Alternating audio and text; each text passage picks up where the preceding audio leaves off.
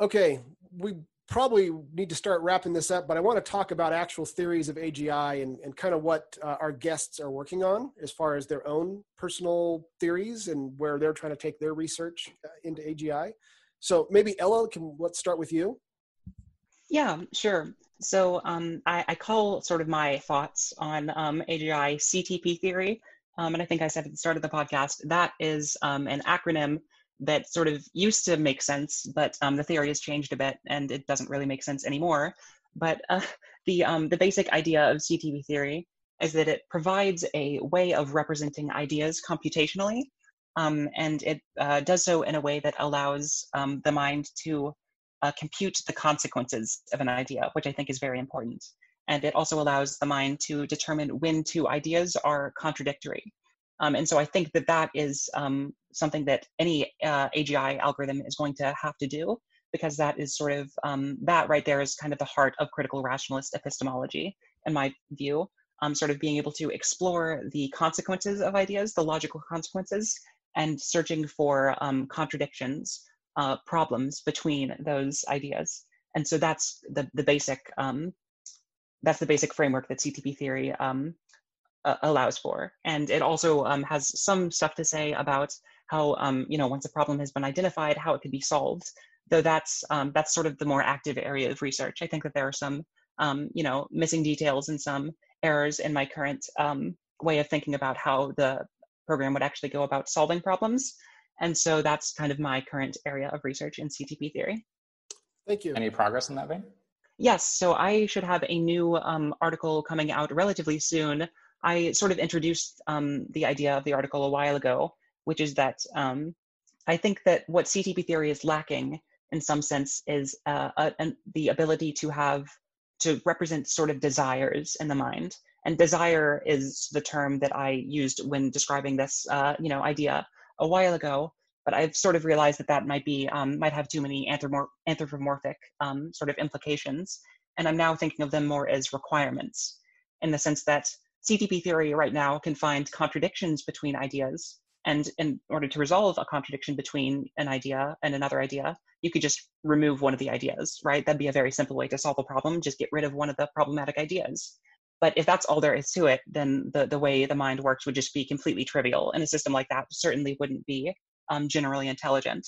And so, uh, but uh, according to sort of the basic CTP theory, that's um, that's the only thing that's fully described is sort of a reason to get rid of ideas. And the idea of the requirement system is that it will hopefully provide a way, um, a reason, a force um, that makes the mind want to keep ideas around. And so I'm hoping that uh, between sort of the the the desire to have you know to ha- not have any contradictions, but also the desire to have sort of requirements be fulfilled, which is the, the basic idea of the requirement system that I'm currently working on. I'm hoping that those two forces will be able to balance each other out and sort of um, be what would be necessary for the more sophisticated cognition that you would see in a true AGI. Right. Thank you. Dennis, why don't you explain about your own your, your book and your own thoughts on AGI at this point? Sure. Well, the book generally is is basically one of the underlying themes is that we need to perform a sort of unification of software engineering and philosophy because I think there are many problems in both fields that we are going to have a hard time solving unless we perform such unification and agi is just one of them but it is the the one that i'm most interested in by far these the specific theory that i'm currently entertaining is that um, at some point in our evolution um, something occurred, which must have been, I think, very similar to the origin of life on Earth. And the reason I think that is because, although there are, uh, I should paraphrase, or I should uh, say from the start, that uh, there are differences between genetic knowledge and human knowledge, I still think that the the uh, the mechanisms by which they are created and change are the same, and that is, and this goes back to Popper, who discovered that there's a very tight analogy between evolution of genes and evolution of human knowledge because both are about evolution in the broad sense. If we think of evolution as being an, a theory about abstract replicators that mutate and that are selected.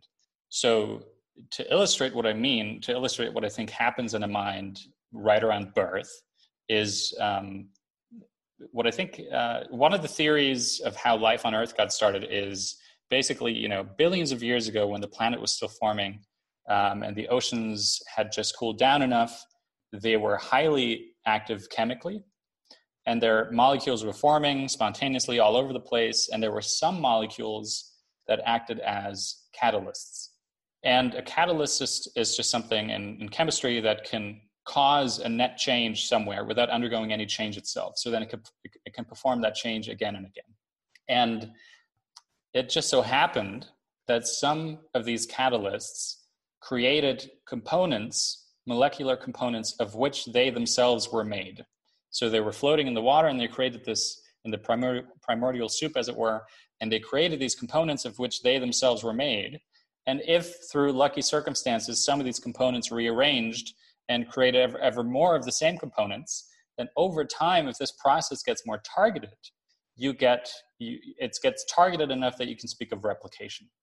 And so the, that's how the first replicators came on the scene. And I, and I think uh, replication is really the key ingredient of uh, evolution. It's one of the three key ingredients replication, mutation, and selection, uh, or variation uh, instead of mutation. And basically, what happened from that, that point on, these were targeted enough to be considered replicators. They, they instantiated more molecules of the same kind.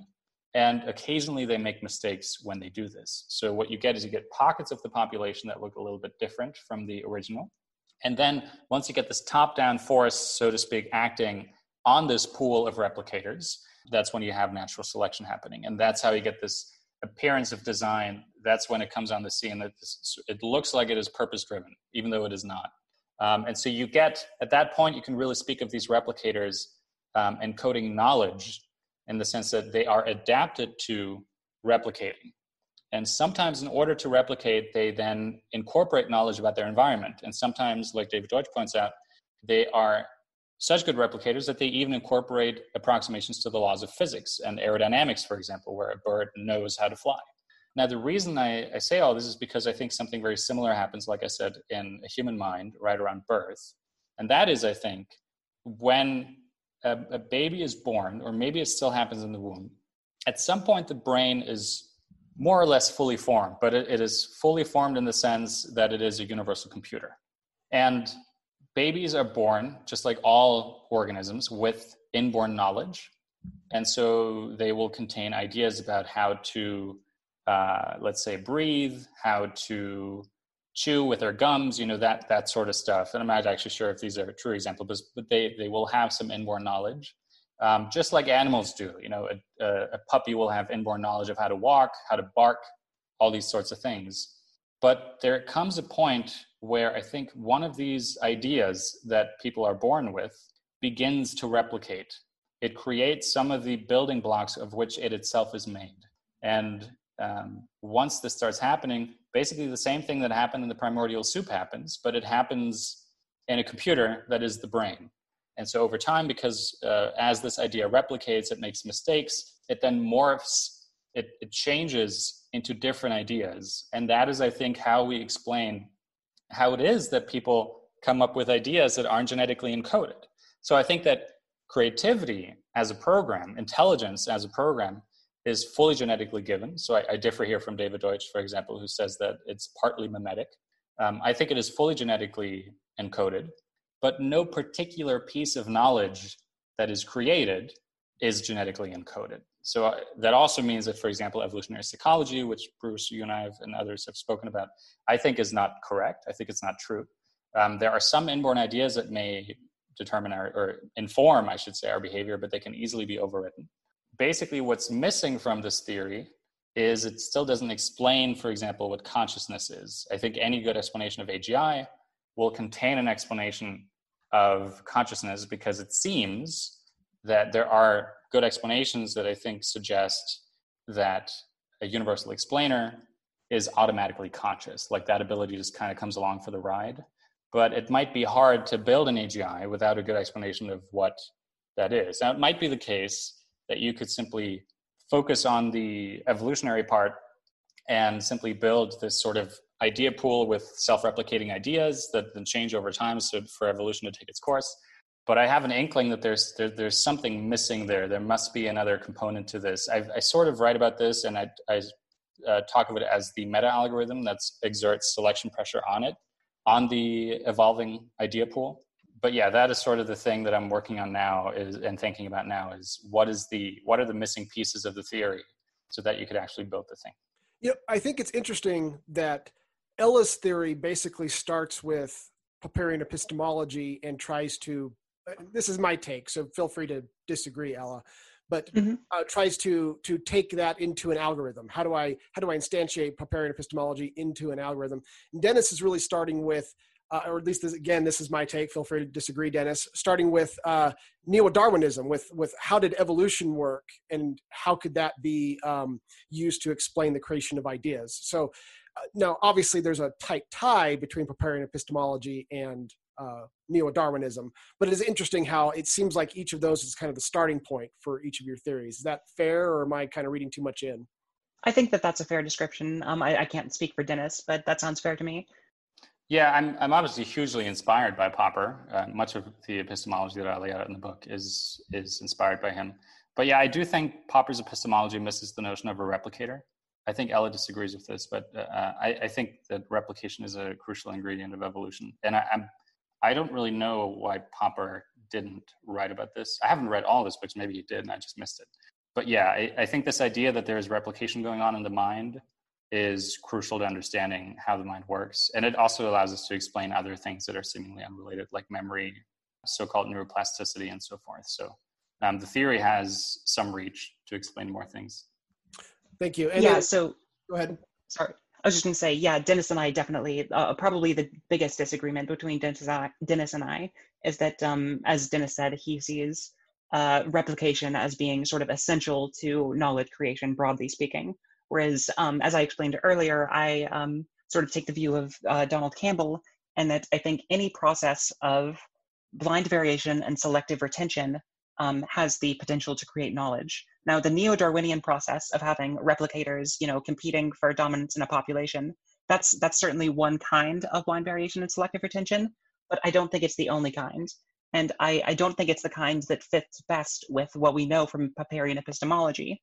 And so, a process in which there are no replicators, ideas don't create copies of themselves, but they simply um, exist, and the implications of them are explored and compared to other ideas, um, and you look for conflicts between them that is sort of a, uh, a system which involves blind variation and selective retention, and thus could create knowledge uh, in theory, um, which I think has uh, much more in common with uh, Popper and Deutsch's um, description of how knowledge is created.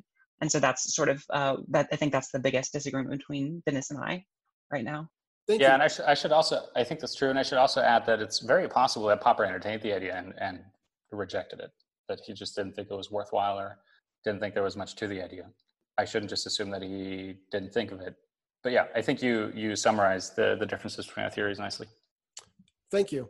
And then Thatchaphol, um, I don't think you have necessarily an AGI theory, but you've been researching into related areas. Maybe just talk about anything that you're you're currently researching, and in particular, I'm hoping you will bring up algorithmic evolution, which you and I have talked about, and you uh, even gave me a paper you were very excited about recently. Right. So so there are like uh, some small ideas I I'm trying to think about, but actually let, let me get to the core thing and, and okay. I, I I actually think that um, one of the most important thing I, I really want to understand is is that I, I feel that I don't really understand uh, Popperian and, and Deutschian enough in the following sense that I cannot understand many concepts of their work in the sense that I can I don't know how to program it. Right. Like uh, there are so many concepts like the problem in the sense of uh, conflicting between ideas, uh, like the conflict between ideas, and uh, to solve a problem, which means to give good explanation, not just explanation, but good explanation and uh, how to compare between bad and good explanation if you want to program this thing. Uh, what does it mean to to to decide which one is a good one which one is bad? Uh, like what program this if there is some some perfect program for deciding this what would that pro- pro- program look like? So I, the point is I, I, I think we can try to maybe make it more make this concept more mathematical make it very precise and then see if it still fit with with the concept that Deutsch and, and Popper still want wanted to to mean. And then uh, com- compare them and like once it is once it once they are very precise and and mathematical then then you know exactly how to how to make it as a program uh, pro- computer program. And um, so i want to do that kind of thing. And like basically say let's say like once i have this definition of program uh, um, very precisely then we can try to prove theorem about it right right? Like uh, if universal explainer can really exist with respect to this definition and then once we have this set precisely the next step i would like to do is maybe to to compare it with uh, the the the main framework of of evolution in theory that people look at like uh, like uh, Valiant uh, Leslie Valiant uh, evolution that is related to PAC learning that that we say that is not universal at all. I want to prove that their framework is just a limited limited uh, process with with respect to the Popperian framework. Once it once we make it uh, mathematics uh, mathematical, or like uh, like to say that the the the current genetic algorithm right now um, what why it what in what precise sense why it is not universal yet I, I really want to understand this kind of limitation and, and make it make the make the Deutsch and Popper theory right now be more precise and uh, uh, programmable. Uh, that's right. that's the thing I think. Yeah. Yeah, that's actually I I have similar aspirations as you uh, on that. I, I, would actually like to see a lot of these ideas more programmable. Deutsch does talk about how you don't really understand an idea until you can program it in a computer, and I definitely think that's a limitation of a lot of the ways we think about both biological evolution and Popperian epistemology today. Is that a lot of the ideas are we kind of intuitively understand them, but we don't understand them so well that they can be easily programmed. Is that kind of yeah, what? Yeah, I, yeah. So I kind of feel that uh, like uh, try to understand the theory itself right now is still is maybe a bit fruit, fruitful uh, yeah instead of i mean trying to build the agi right now is is actually quite is already already nice but i think we can try to t- understand the theory the popperian theory itself as well. That's that's another direction i think. Yeah. Yeah I, I, I just um wanted to echo like uh i, I am kind of right on the same page with um you and uh, Thatchaphol and bruce. Mm-hmm. um so uh it's something that i've been writing about in my new article is this idea that really any um theory of agi is implicitly going to be um, a theory of epistemology right? And it's mm-hmm. in the sense that it's saying you know this uh, program would be able to create knowledge right and any theory of epistemology is at least implicitly a partial theory of AAGI in the sense that it says, well, an AGI would have to work like this in order to be able to create knowledge. Mm-hmm. And so, what we're the, the current um, sort of task of AGI, if you're starting from Popperian epistemology, is to try to nail down the details of Popperian epistemology and make it programmable. Right now, we have you know good descriptions at a high level. We kind of have um, you know a, a, a lot of good explanations of um, you know what it should look like at a high level and some low level details but um, the what we need to be doing right now and this is sort of what i'm trying to do with ctp theory is nail down a lot of the details about uh, Popperian and Deutschian epistemology, which aren't yet specified. And mm-hmm. um, you know, just um, I'm sure we're short on time, but just uh, briefly, Thatchaphol, you mentioned that uh, you don't um, really see a way to make the notion of a problem, a conflict between ideas, um, sort of computable. You don't know how to program that. And mm-hmm. I, I agree that that's um, a very central thing that needs to be programmed. But I actually think that um, CTP theory, what I'm working on, has a, a, pretty good solution to that. That's something that uh-huh. I think um, is, is, solved pretty nicely by the theory right now. The theory doesn't solve everything, but I think that um, problem specifically um, is quite well understood in CTP theory. And uh, briefly, the, the, the way that uh, CTP theory views this is that so the mind has a set of ideas. You could call it the idea pool um, to steal a term from Dennis. Um, and basically, uh, it the mind has a built-in way of detecting a direct contradiction between two ideas, which is to say that just by you know the the computational form of um, the ideas themselves, um, the mind has a rule that says, okay, this idea directly contradicts this other idea. But mm-hmm. importantly, and the reason why the system isn't just trivial, is that a direct contradiction isn't the only kind of contradiction. So it might be that you know um, an idea A has a consequence idea B, um, and then that idea B uh, contradicts something else in the mind. And in that case, idea A would also be implicated in that contradiction because it's what led to B existing in the first place. And so, in that sense, you could say that A is sort of an indirect contradiction, or it's mm-hmm. in indirect contradiction with something else. And so, that's sort of a brief um, look into how CTP theory views um, contradiction in the mind and how it can be expressed in a computational format. I actually wanted to explain one thing Thatchaphol brought up yes. that, that maybe not everybody would understand. He mentioned Leslie Valiant and he mentioned a couple times PAC learning. So PAC stands for probably approximately correct. And it's the basis, it's the theory, theoretical basis for everything that's in machine learning today. And um, Leslie Valiant also, though, in his book, probably approximately correct, he raised the fact that just like Ella is talking about and, and Thatchaphol is talking about, that we don't we don't really know entirely how to pin down Popperian epistemology uh, into an algorithm. He points out that we also don't know how to pin down biological evolution into an algorithm, or that's his claim in any case. And so, algorithmic evolution is the study of how to try to pin that down into an algorithm. And Thatchaphol, um, he sent me a paper recently that made some interesting advances in that area. And unfortunately, a lot of it went over my head. And I, I would like some like to ask questions about not on the podcast, but just separately to ask questions about it. But uh, it's kind of a related study that's just as you can try to study how do we make pop, Popper's ideas more computable. You can also study how do we make uh, evolution theory of evolution more computable. Um, and how do you come up specifically what Leslie's Valiant's looking for is how do you make a one an, algorithm that is tractable? Because obviously the process has to be tractable for it to work where it actually comes up with the the new adaptations in a man you know obviously over billions of years but uh, we would consider that tractable in this case. So and i'm actually very fascinated with a lot of your ideas on this Thatchaphol i i would really like it if, if you would share more ideas okay, on where sure. you're going with this. I, I can I can talk a bit uh, if if you if you want. Uh, so right now, Leslie Valiant actually formalized some some notion of evolution, and it goes like this.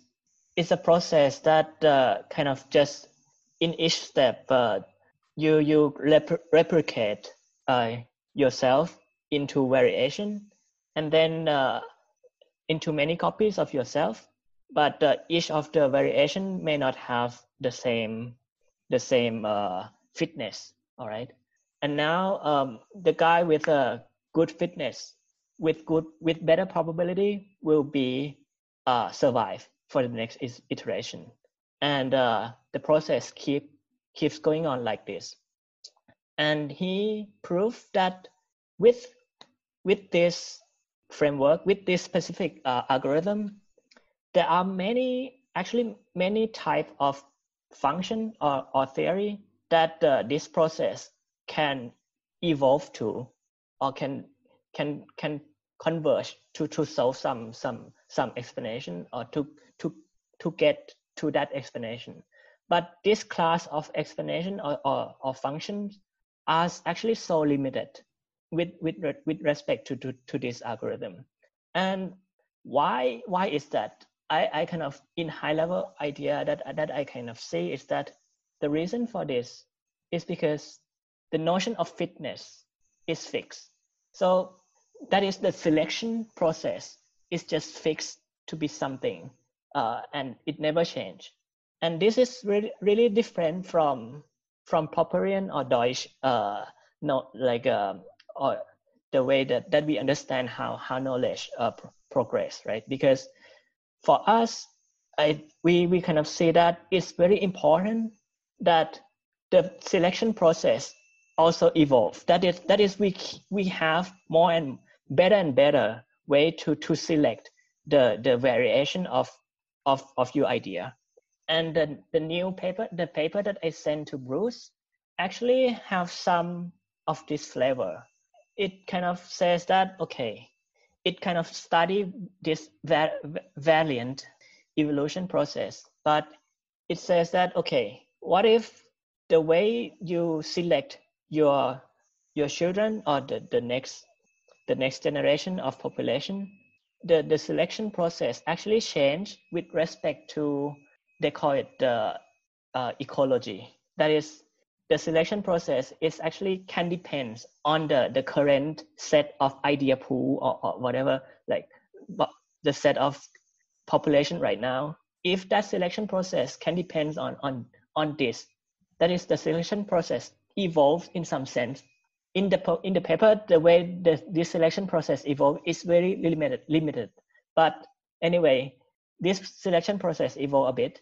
But he actually shows that just by allowing this although his way of evolution of selection process is very very li- limited the class of theory that that you can get to is significantly widening widened so so this is very interesting uh, to me. Um, it kind of some people try to to do something that is that is formal mathematical and it has some flavor similar to Popperian philosophy so yeah I, I i like that paper yeah, thank you for that that explanation. So basically, he had come up with a way to use ecology to add that into the evolutionary process, and that allowed it to actually explore uh, more paths and to therefore solve certain types of problems that the previous Leslie Valiant approach to algorithmic evolution wasn't able to solve. Yeah. So very fascinating paper. It's, the math is a struggle for me. I need to probably read it a few more times and try to tease that out. But uh, yeah, it, it was it was a fascinating paper, and I can see exactly why you were so interested in it. Um, all right, we've probably gone way over what we would normally do for a, a, a podcast episode. So I just want to say thank you to our our guests for uh, uh, coming and joining us. Uh, maybe we can invite you guys back some other time for another episode. But uh, you've all been uh, wonderful, and you've you've shown you've uh, shared great ideas, and I really appreciate you coming. Thank you, everybody. That was Thank fun. you. Thank you. Yeah, it was great to be here. The Theory of Anything podcast could use your help.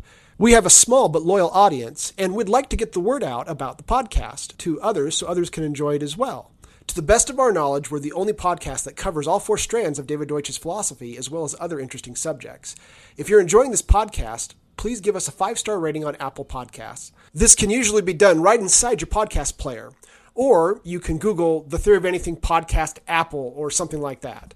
Some players have their own rating system, and giving us a five star rating on any rating system would be helpful. If you enjoy a particular episode, please consider tweeting about us or linking to us on Facebook or other social media to help get the word out. If you are interested in financially supporting the podcast, we have two ways to do that. The first is via our podcast host site, Anchor. Just go to anchor.fm slash four dash strands, F O U R dash S T R A N D S. There's a support button available that allows you to do reoccurring donations. If you want to make a one time donation, go to our blog, which is fourstrands.org. There is a donation button there that uses PayPal. Thank you.